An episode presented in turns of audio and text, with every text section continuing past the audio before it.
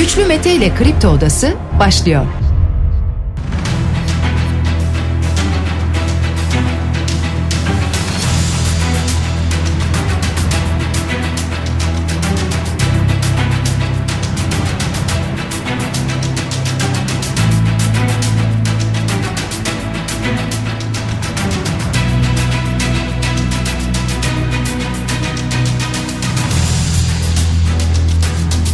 17 Ocak Salı sabahından Kafa Radyo'dan Kripto Odası'ndan tüm Türkiye yurt dışında bizi dinleyen dinleyicilerimize günaydın. Hepinize sağlıklı ve güzel bir gün dileyerek her sabah olduğu gibi programımıza başlıyoruz sevgili dinleyiciler. Bugün de Kripto Odası'nda saat 10'a dek sizlerle birlikte olacağız. Gündemdeki başlıkları değerlendireceğiz. Sizler de görüşlerinizle fikirlerinizle Programa katılmak isterseniz Twitter üzerinden güçlü mete yazarak bana ulaşabilirsiniz. WhatsApp hattımızın numarası 0532 172 52 32. Cumhurbaşkanı Erdoğan'dan muhalefete bir tepki var. Muhalefete randevu tepkisi var Cumhurbaşkanı Erdoğan'ın sevgili dinleyiciler. Ve aynı zamanda Putin'le bir görüşmesi oldu. Bundan da bahsedeceğiz ve işte bu anayasa değişikliğine ilişkin yani başörtüsü teklifine ilişkin İyi Parti'den gelen açıklamalar var. Aynı zamanda tüm bunların dışında yine AK Parti'den de gelen mesajlar ve açıklamalar oldu. Bunlardan da bahsedeceğiz sevgili dinleyiciler. Kemal Kılıçdaroğlu yurt dışına çıkış harcı tarihin çöplüğüne gidecek dedi. Böyle bir açıklama yaptı. Çıkış harcını kaldıracaklarını söyledi göreve gelirlerse. HDP'den Anayasa Mahkemesi'ne bir başvuru var. Biliyorsunuz Anayasa Mahkemesi'nde HDP'yi kapatma davası görülüyor. Seçim sonrasına bırakılması için Anayasa Mahkemesi'ne başvurduğunu açıkladı HDP. Nurettin Nebati Hazine ve Maliye Bakanımız kişi başına gelir 10 bin doları aştı. Bu yıl 12 bin doları da aşacak dedi ve aynı zamanda şu anda bütçe sonucunun yüzlerini güldürdüğünü söyledi. Bütçe sonucu yüzümüzü güldürüyor diye bir açıklama yaptı Nurettin Nebati. Ömer Çelik'ten bir açıklama geldi EYT'lilerle ilgili. EYT Şubat en geç Mart ayı içinde sonuca ulaşır dedi. Detaylarına biraz sonra bakacağız. 90 eski siyasetçiden Ekrem İmamoğlu'na bir destek var. İmamoğlu'ndan da gelen açıklamalar var. Önümüzdeki dakikalarda bunlara yer vereceğiz. Ahmet Davutoğlu'ndan Kemal Kılıçdaroğlu'na bir teşekkür var. Ali Babacan'dan gelen açıklamalar. Bunlara programın ilerleyen dakikalarında yer vereceğiz. Bu arada kur korumalı mevduatın 2022 yılında bütçeye maliyetinin ne kadar olduğu ortaya çıktı. 92,5 milyar lira kur korumalı mevduatın bütçeye maliyeti size bize maliyeti 92,5 milyar lira. Şeker üreticileri sabit fiyat uygulaması başlattılar. 1 Eylül'e kadar şekerin fabrika çıkış fiyatında sabit fiyat uygulaması başlattıklarını duyurdular. Bakalım böyle de devam edebilecek mi gerçekten söylendiği gibi. Amerika ile Türkiye ilişkileri için önemli bir hafta içerisindeyiz. Dışişleri Bakanı Mevlüt Çavuşoğlu mevkidaşı Blinken'la bir araya gelecek görüşecek. Birçok konu var gündemde. Bunlar neler? Önümüzdeki dakikalarda aktaracağız. Halkbank'ın Amerika'daki temiz davası bir yandan başlıyor. Bu da önemli. Sözleşmeli personele kadro teklifi meclisten geçti araştırma görevlileri buradan çıkarıldı ama daha sonra YÖK'ten bir açıklama geldi. Yeni bir kadro düzenlemesini meclise gönderdiğini duyurdu YÖK. Suriye'den Türkiye ile ilgili gelen açıklamalar var. İsveç'ten gelen mesajlar. İsveç'te acaba son gerçekleşen olaydan sonra Cumhurbaşkanı Erdoğan'ın maketinin ters bir şekilde asılmasından sonra bir soruşturma, bir dava süreci olacak mı?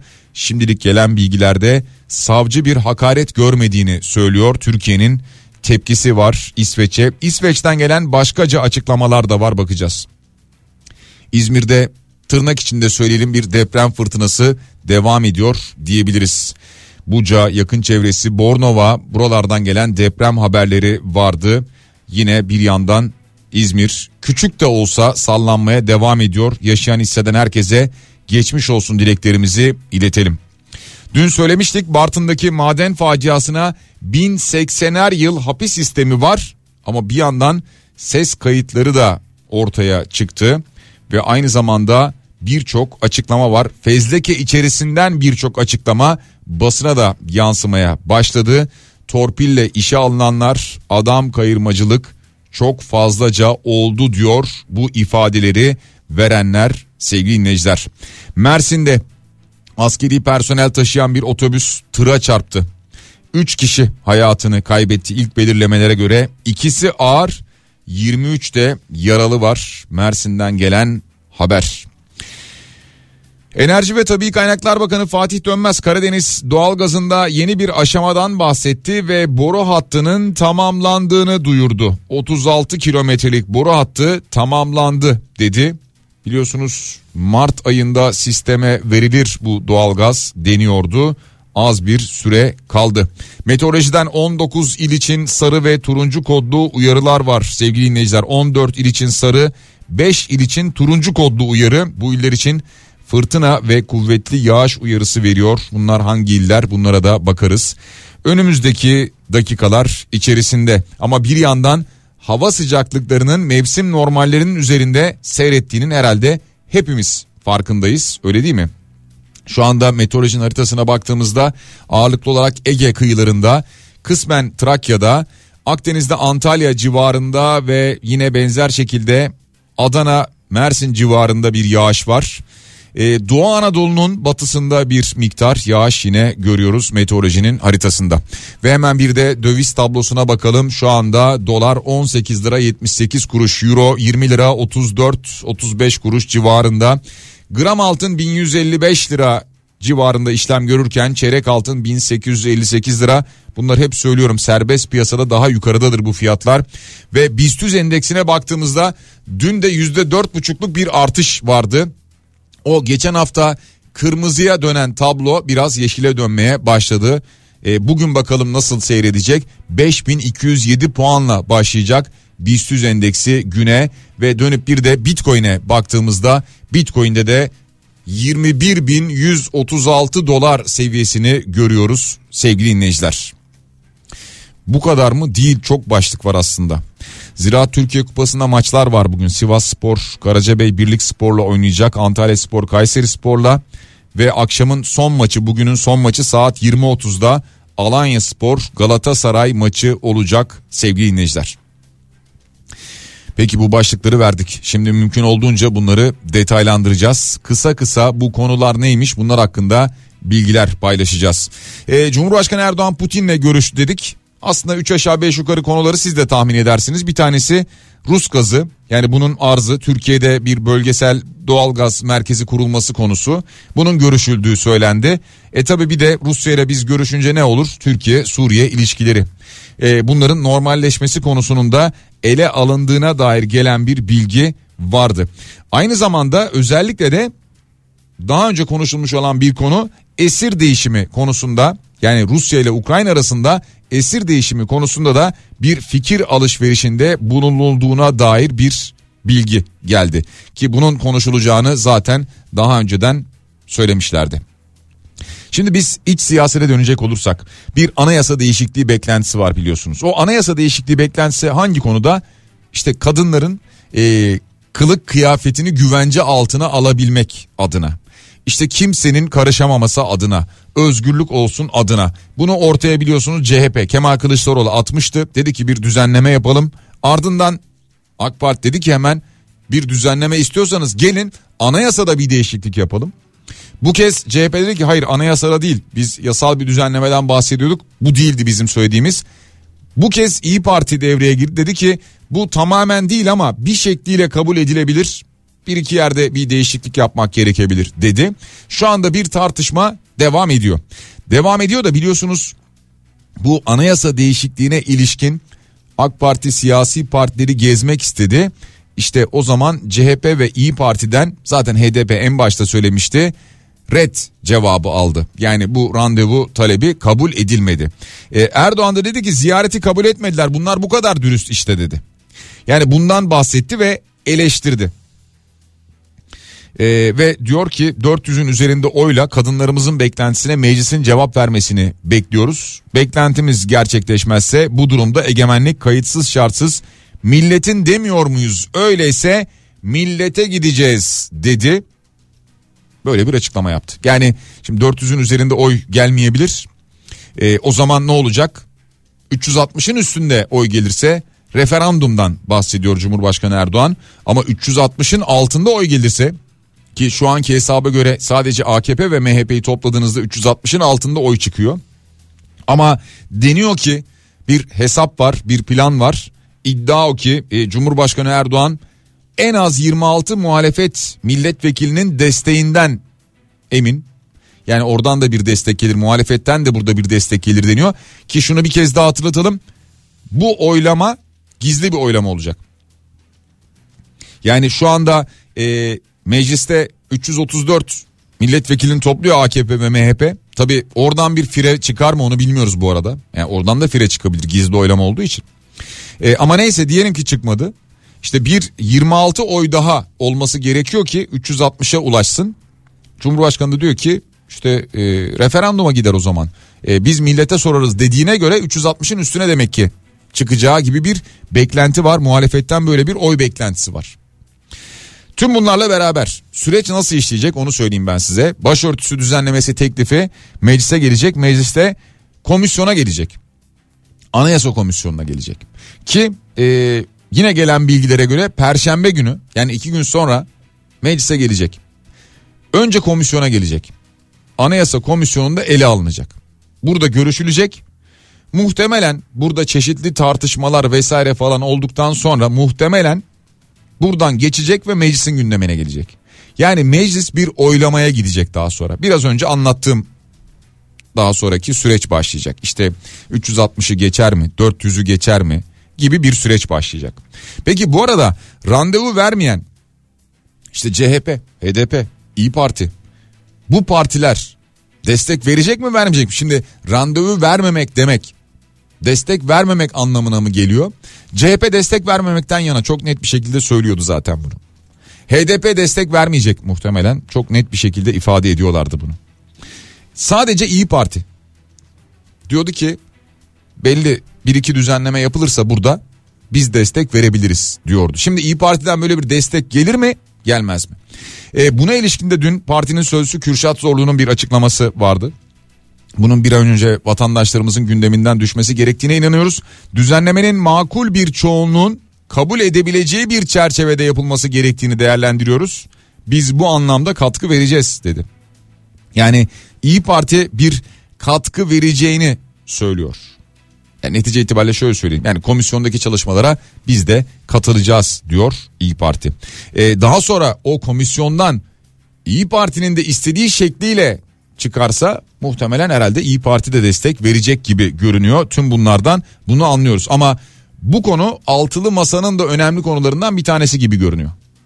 Yani e, CHP ile İyi Parti'nin belki de anlaşamadığı üzerine anlaşamadığı konulardan bir tanesi gibi görünüyor.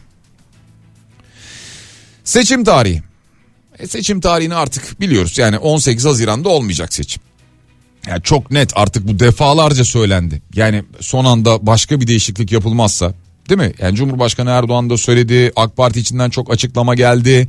Ee, Devlet Bahçeli geçtiğimiz gün ne söyledi? Bahar dedi seçim ayıdır dedi. Yani işte bu iş Nisan Mayıs olur manasında yaza kalmaz manasında söyledi. Dün Ömer Çelik çıktı. Dedi ki tarihte bir değişiklik söz konusu olacak dedi. Yani erken seçim gibi değil ama tarihte bir değişiklik söz konusu olacak dedi. E artık evet erken seçim gibi değil yani 18 Haziran yerine siz bunu 14 Mayıs'ta 7 Mayıs'ta falan yaparsanız hani böyle bir ay iki ay öncesi erken seçim olmaz tabi. E bir tarih değişikliği netice itibariyle olacak mı olacak. Ama ya bu tarih değişikliği de olacaksa bunu bir an evvel açıklamakta fayda var. Neden? Çünkü insanlar planlar yapıyorlar. Ya doğal olarak e, bir seyahat planlaması yapan var. Tatil planlaması yapan var. Ne bileyim okuluyla eğitimiyle ilgili planlama yapan var. İnsanların iş seyahatleri var. Var da var yani birçok planlama yapıyor insanlar hayatlarıyla ilgili. Ve geleceğe dönük yani hemen yarın öbür güne değil birkaç ay sonrasına yönelik. O nedenle şimdi seçim tarihini bekliyorlar. Seçim tarihi 7 Mayıs mı? 14 Mayıs mı? Ne bileyim başka bir tarih mi? Neyse. Bunun bir an evvel açıklanmasını istiyorlar.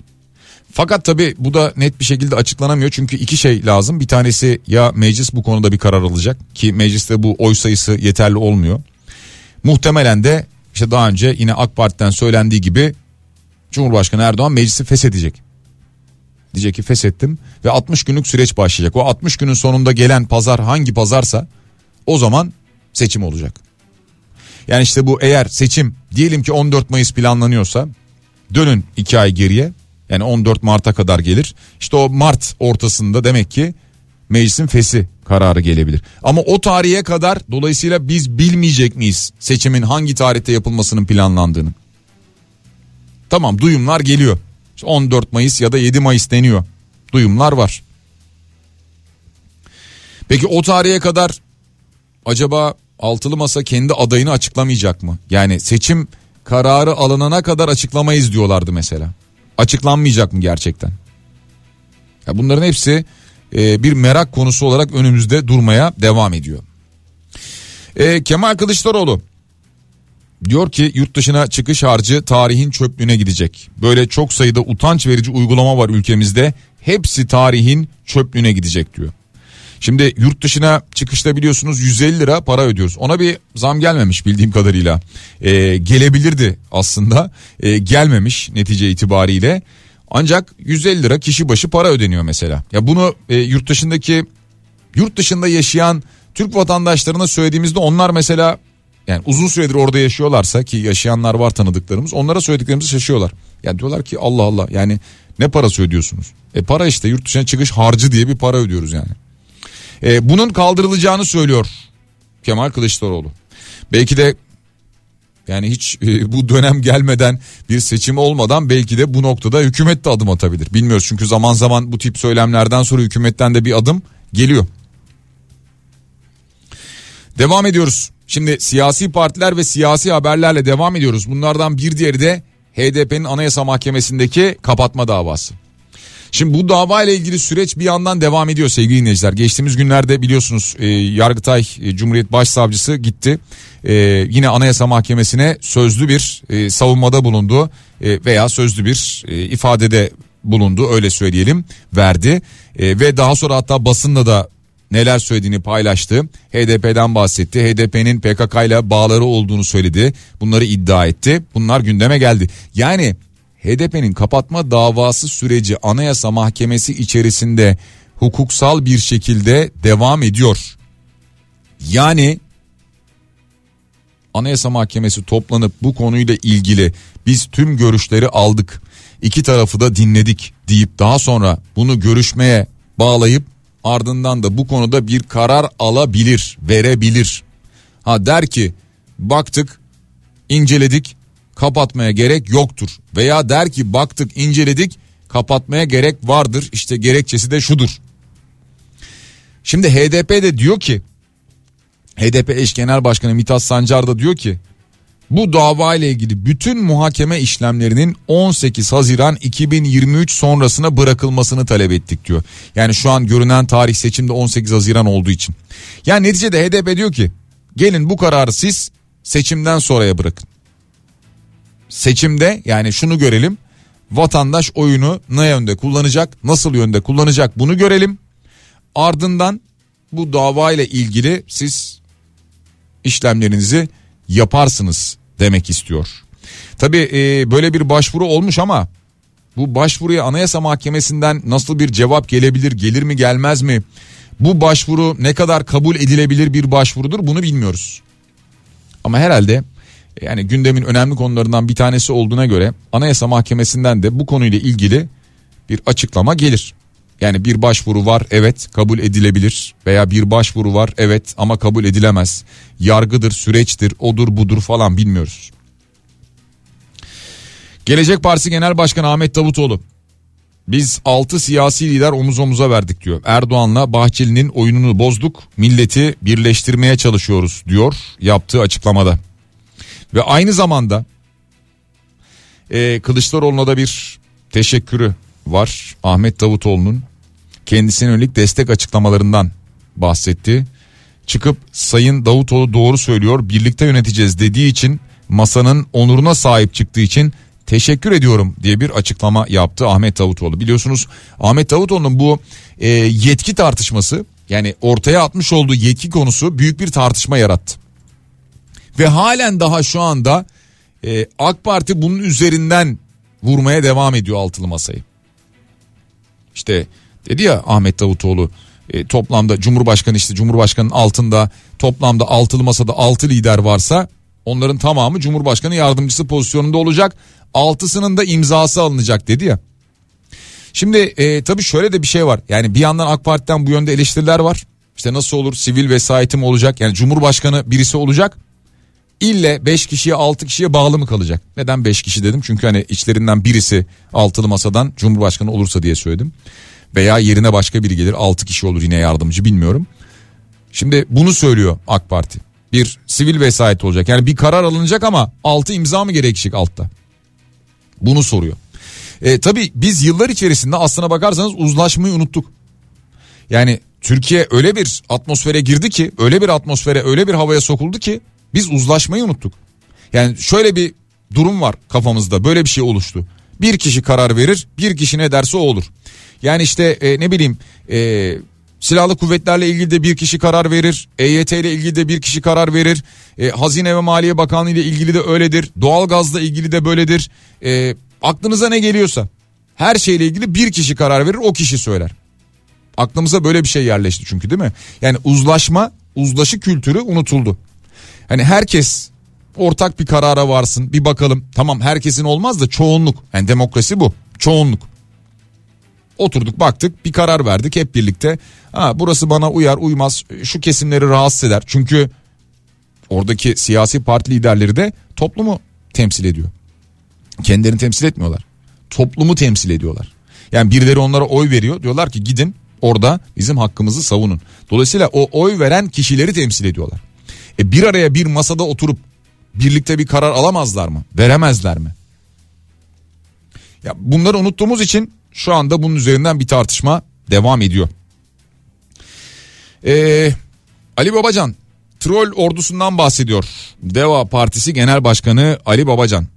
Troll ordusunun AK Parti'nin troll ordusunun gezi eylemlerinden sonra oluşmaya başladığını söylüyor. Kendi döneminin de bunların yeni yeni ortaya çıktığını ifade ediyor. Yani bu troll ordularından bahsediyor ki e, biliyorsunuz Özgür Özel CHP Grup Başkan Vekili bunu gündeme getirmişti. E, yeniden dolayısıyla böyle bir konu gündeme geldi. Geldi ama hemen geldiği gibi raftan kalktı sanki. Yani çok fazla konuşulmadı. E, tabii şunu söyleyelim yani o troll ordusu varsa gezi döneminde başladıysa e, işte Ali Babacan'ın da dediği gibi kendi zamanında zaten e, oluşturulmaya başlanmış. 90 eski siyasetçi. Şimdi bu siyasetçilerin isimlerini hani bizler biliriz de bizlerden daha küçük olanlar muhtemelen çok fazla bilmezler ama işte Altan Öymen gibi Murat Karayalçın, Hikmet Çetin, Hüsamettin Cindoruk, Seyfi Oktay, Saadettin Tantan gibi 90 eski siyasetçi. Ekrem İmamoğlu'nu ziyaret etti sevgili dinleyiciler. Yani Ali Müfit Gürtuna, Nurettin Sözen, Yaşar Okuyan, Ercan Karakaş, Yüksel Yalova, Süleyman Çelebi, Süheyl Batum, Ahat Andican gibi isimler var içlerinde. Ee, mesela eski meclis başkanı Hüsamettin Cindoruk, Ekrem Başkan halkın korumaya aldığı siyasetçilerden diyor. Yani bazılarını halk benimser ve korumaya alır. Mesela Menderes öyle biridir, Ecevit öyle biridir. Şu an Ekrem Başkan da böyle biridir dedi. Yine eski meclis başkanlarından Hikmet Çetin diyor ki konu sadece İmamoğlu meselesi değil Türkiye meselesi. Bunu böyle düşünmediğimiz sürece birçok haksızlıkları önleyemeyiz diyor. Tabi bütün bunlarla beraber Ekrem İmamoğlu gücüme güç kattınız diye bir mesaj veriyor ve konunun da yani bu ziyaretin de şahsına ilişkin olmadığını Türkiye'nin demokrasisine destek olduğunu söylüyor. Yani konunun Türkiye meselesi olduğunu ifade ediyor yapmış olduğu açıklamada. İmamoğlu'na destek büyüktü. Önemli siyasetçilerden, önemli eski siyasetçilerden İmamoğlu'na destek mesajı önemliydi. Değerliydi İmamoğlu adına da. Ha, bu arada Ekrem İmamoğlu demişken açıklamaları var. Ee, geçici barınma merkezinde incelemelerde bulunmuştu çünkü. Diyor ki köyüne gitmek isteyen, memleketine gitmek isteyen varsa ve çaresizlik içindeyse maddi desteği güçlü bir şekilde yapacağız. Vatandaşımızı köyüne yollayacağız diyor. Geçici barınma merkezinde bunu söylüyor. Yani gitmek istiyor köyüne. Fakat maddi durumu elverişsiz, imkansız gidemiyor. İşte ona biz maddi desteği vereceğiz diyor Ekrem İmamoğlu. E, bu arada e, biliyorsunuz Umre ziyareti vardı Ekrem İmamoğlu'nun. E, oradan gelen fotoğrafları da olmuştu. E, işte oraya gittikten sonra bu tip şeyler oluyor biliyorsunuz. Yani birileri e, ya Umre olabilir, başka bir yer olabilir fark etmez. Gittiğinde bir yerlere e, işte bu konularla ilgili çeşitli yorumlar yapılıyor. Zaman zaman eleştiriler yapılıyor. Diyor ki kötülüklerle ilgilenmedim. Umre ile ilgili yazılan kötü düşüncelerin sahipleriyle hiç ilgilenmedim. Ama onlara dahi dua ettim. Bazı kötü kalpler, bazı kötülükler, bazı kötü düşünceler duanın geçemeyeceği kadar kalındır, serttir ama umarım onların da iyileşmesine katkı sunar diye e, bir açıklama yaptı Umre ziyaretinin ardından. Devam ediyoruz. Sevgili dinleyiciler 10 bin dolar 10 bin dolar sizin geliriniz varmış. 2022'de böyleymiş yani en azından. 10 bin dolar gelir elde etmişsiniz. Yani çünkü Nurettin Nebati böyle söylüyor. 2022'de kişi başına gelirimizin 10 bin dolar seviyesini aşacağını diyor. Ve 2023 yılında da daha yükselerek 12 bin doların üzerine çıkacağını öngörüyoruz diyor. Yani bu yılda 12 bin dolar olacakmış kişi başına gelir. Şimdi ben bir yandan e, şeyi hesaplıyorum da hadi varsayalım 18 lira diyelim. Gerçi 18.78 ama hadi varsayalım 18 lira diyelim. 18 lirayı 10 binle çarpınca ne oluyor? 180 bin oluyor. Aylık şöyle bir böldüğümüzde 15 bin lira oluyor. Yani Türkiye'de kişi başına gelir aylık ortalama e, şu anda 15 bin lira imiş 2022'de. E, yani böyle bir ortalamayı hesapladığımızda 85 milyon nüfusu düşündüğümüzde böyle oluyor mu gerçekten? E, ve 2023'e geldiğimizde diyor ki bakan 12 bin doları geçer. Yani şu anki hesapla 225 bin lirayı geçer diyor. Ortalama kişi başına gelirden bahsediyoruz. Yani bunun altında var üstünde var ama ortalamaya geldiğimizde böyle olur diyor.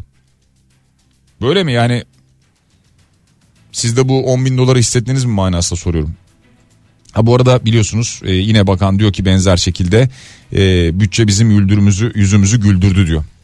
E, bütçe geçen yıl 139 milyar lirayla tahminlerin altında açık verdi. Bütçe sonucu yüzümüzü güldürüyor. Tüm zorlu koşullara rağmen 20 yılın en iyi bütçe performanslarından birinin yakalandığını dile getiriyor Nurettin Nebati. Ee, siz de mesela son 20 yılın en iyi bütçe koşullarından birini yakaladınız mı 2022 yılında? Siz de hayatınızı böyle geçirdiniz mi? Yani e, devletin kasasından bütçesinden bahsediyor bakan. Son 20 yılın en iyi bütçelerinden diyor.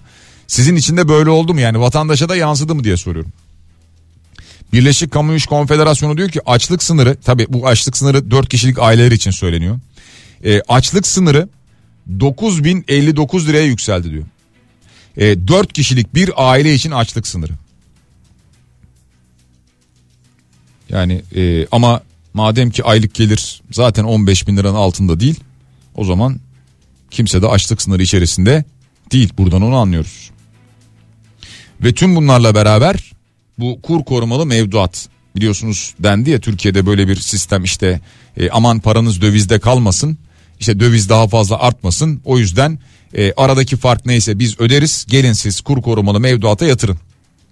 Yatırıldı paralar tamam e, kur korumalı mevduatın netice itibariyle aradaki farkını falan kim ödüyor? İşte faizini, kur farkını kim ödüyor? Siz biz ödüyoruz. Nereden ödenecek? 92,5 milyar lira 2022'deki maliyeti. 92,5 milyar lira. Sizden bizden çıktı yani. Hazine ve Maliye Bakanlığı çünkü merkezi yönetim bütçe verilerini açıklıyor. Evet e, gelen birkaç mesaja da bakalım ondan sonra bir reklam arasına gidelim. Benim 15'i kim aldıysa versin diyor bir dinleyicimiz. evet sizin aylık 15'i kim aldıysa. Ee, sevgili Güç günaydın bence kişi başı gider yıllık 10 bin dolar. Açıklarken şaşırdılar herhalde diyor. Ee, bir başka dinleyicimiz CHP sönük bir muhalefet izliyor. Bir şey açıklar ondan sonra susar halkta bir etki yaratmaz diyor. Bunu hangi konuyla ilgili söylediğiniz bilmiyorum ama e, yani zaman zaman böyle eleştiriler olsa da şunu da unutmamak lazım ki e, son dönemde e, muhalefetin sadece CHP'nin değil ama muhalefetin yapmış olduğu eleştiriler üzerinden e, birçok konu iktidar partisinin gündemine geldi. Ve gündeme getirip birçok konuyu çözüme kavuşturmaya çalıştılar. Yani çalıştılar diyorum bir kısmı çözüme kavuşur gibi oldu bir kısmı daha tam kavuşmadı mesela EYT gibi. Ya sahi EYT demişken şimdi reklama gidecektik ama ya EYT demişken e, ne oldu EYT? Ya bu gerçekten bir merak konusu ya. Çünkü geçen sene dediler ki bu önümüzdeki yıl artık gündemimizde olmaz. Raftan kalkar, rafa kalkar neyse yani. Gündemde olmaz. Kasım'da biter, Aralık'ta biter. Aralık sonu hallolur. Evet açıklama geldi doğru. E meclise gelmiyor. Dendi ki sonra işte Ocak sonu gibi meclisin gündemine gelir. Şimdi e, dün AK Parti'den Ömer Çelik'ten bu konuda bir açıklama geldi. EYT'yi bilerek geciktiriyorlar seçimi bekliyorlar şeklindeki eleştirilere yönelik soru üzerine meclisin takvimi çalışma takvimi içerisinde en hızlı şekilde sonuç alınacağını söyledi. Bakanımız gerekli açıklamayı yaptı dedi. Bu meseleden dolayı sıkıntı çeken vatandaşlarımızın sıkıntısı giderilmiştir. Şubat en geç Mart ayı içerisinde sonuca tamamen ulaşılmış olacaktır dedi. Şubat Mart ayı içerisinde en geç. ya e peki şimdi bilerek geciktirilmiyor da e ne yapılıyor peki? Ya şu an şu an e, AK Parti'nin isteyip de meclise getiremeyeceği ve orada onayını alamayacağı bir değişiklik bir düzenleme var mı?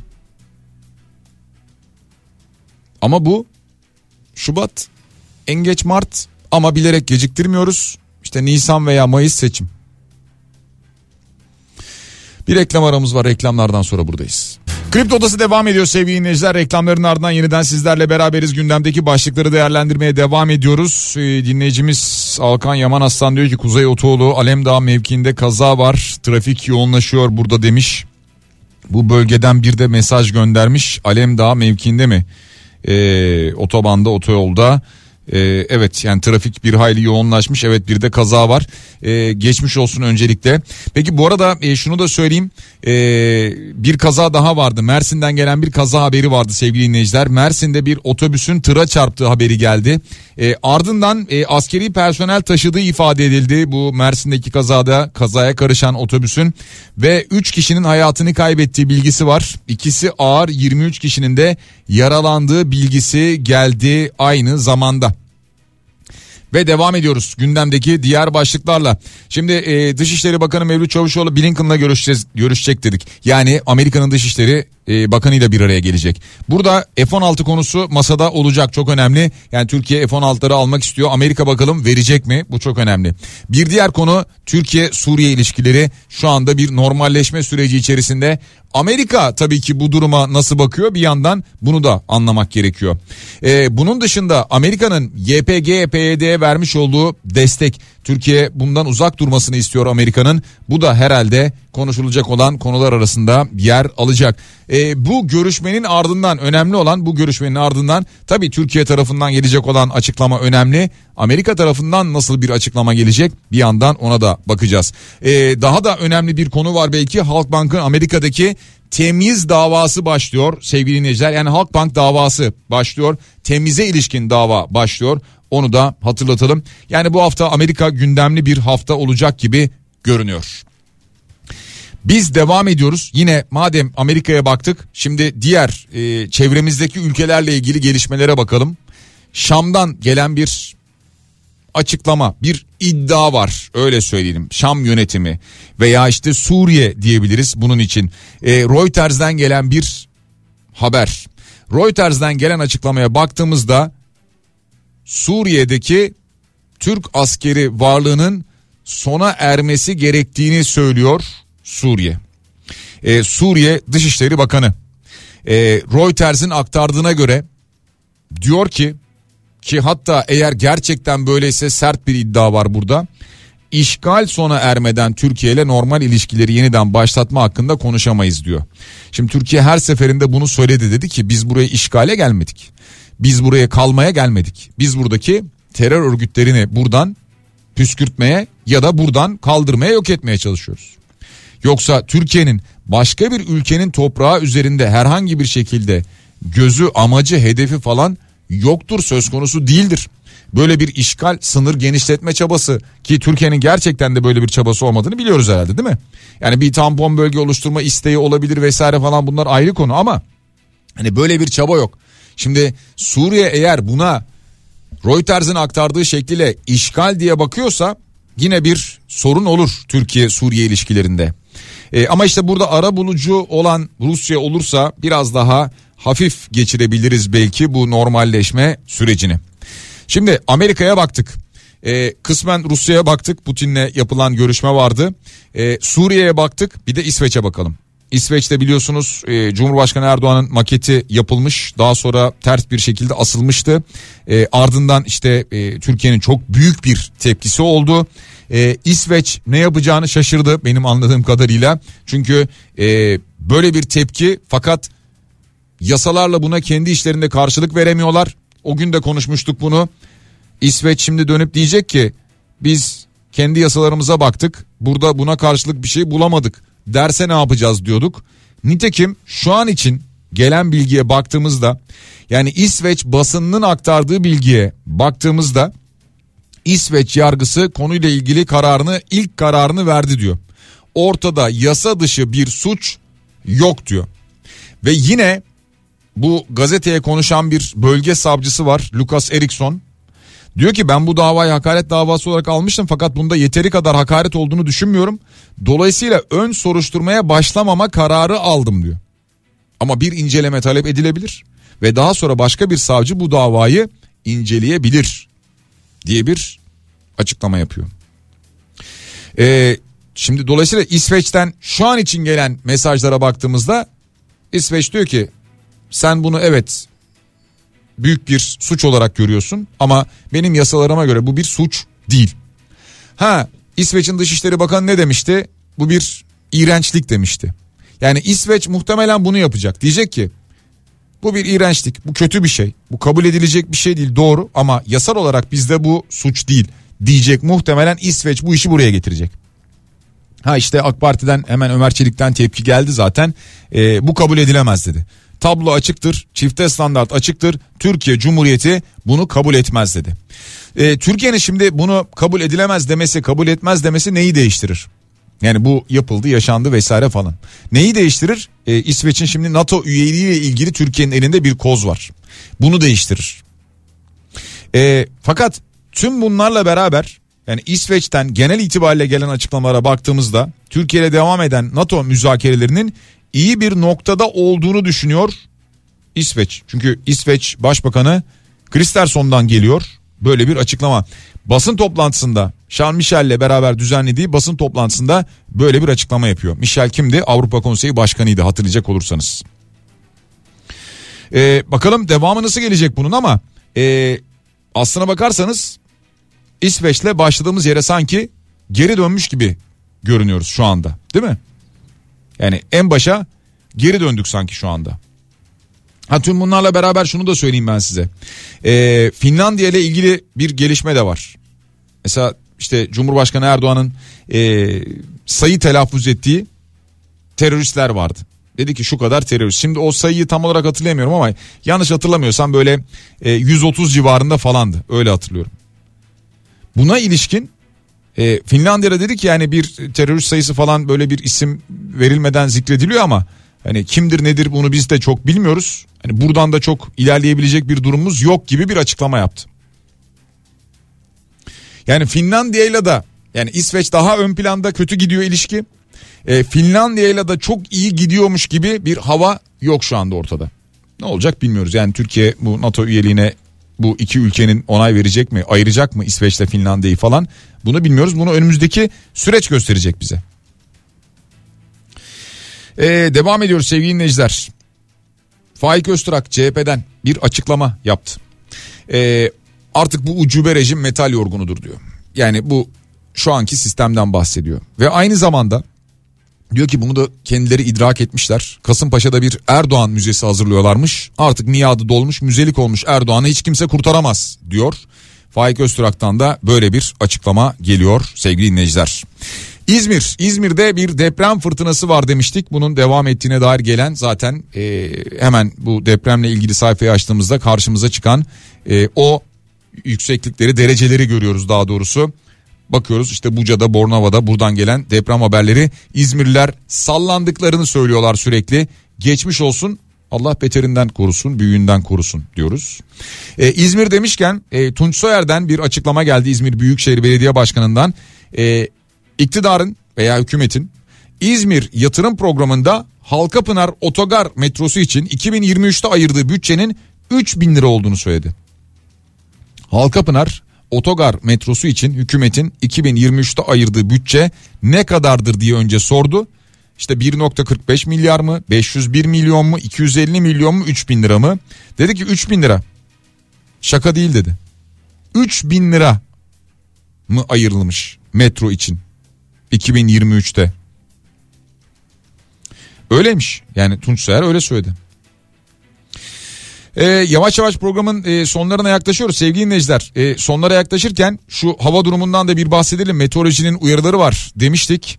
E, özellikle Marmara'nın batısı kıyı Ege, Antalya ve Isparta çevrelerinde Hatay'ın güney çevreleri yağmur ve sağanak yağış bekleniyor. Erzincan Tunceli çevrelerinde karla karışık yağmur bekleniyor. Yine Balıkesir'in batı kıyı ilçelerinde yer yer kuvvetli yağış bekleniyor. İç kesimlerde pus ve sis bekleniyor.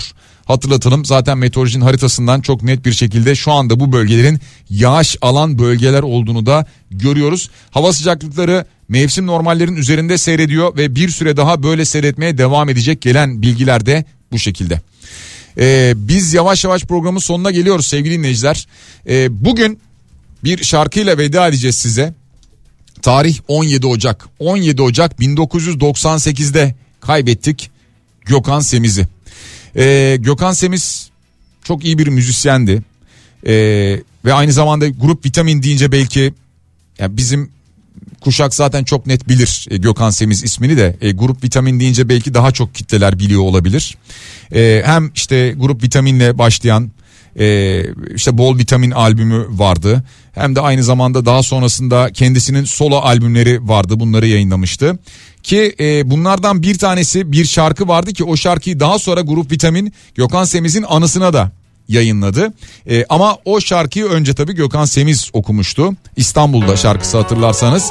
Biz de Gökhan Semiz'i e, rahmetle saygıyla anıyoruz programı bitirirken sevgili dinleyiciler. Cenkere Teknik Masar'a teşekkür ediyoruz. Biraz sonra Bediye Ceylan Güzelce Güzel Şeyler programında sizlerle birlikte olacak Kafa Radyo'da saat 12'ye dek.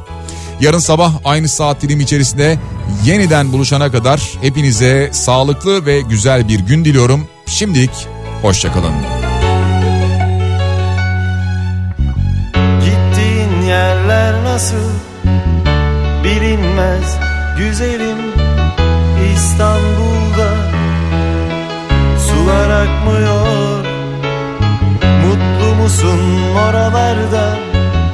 Bilinmez güzelim bana buralarda.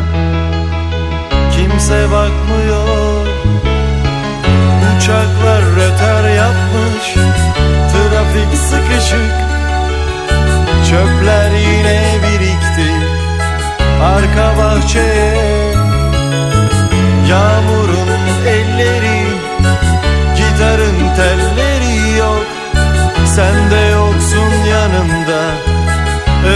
özlemişim çok.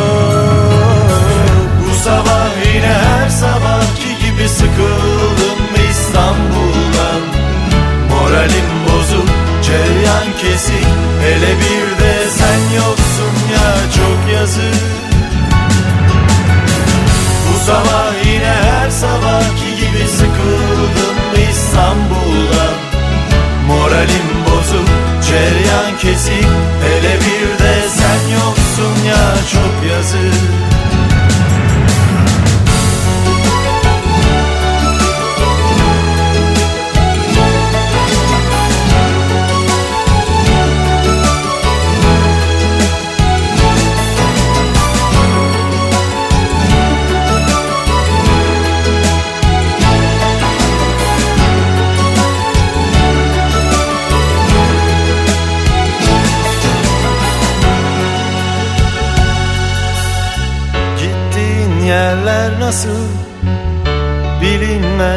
Güzelim buralar aynı. O günden beri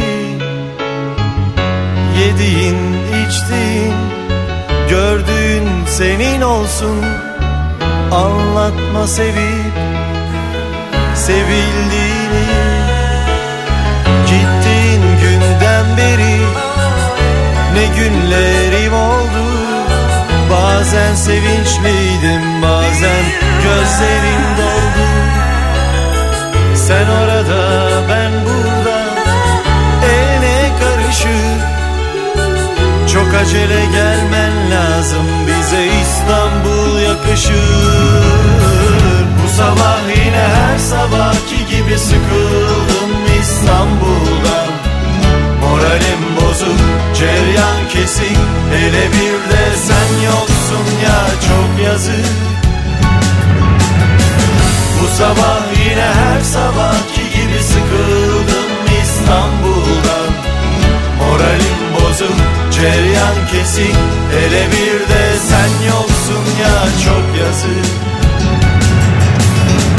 Bu sabah yine her sabahki gibi sıkıldım İstanbul'dan Moralim bozuk, ceryan kesik Hele bir de sen yoksun ya çok yazık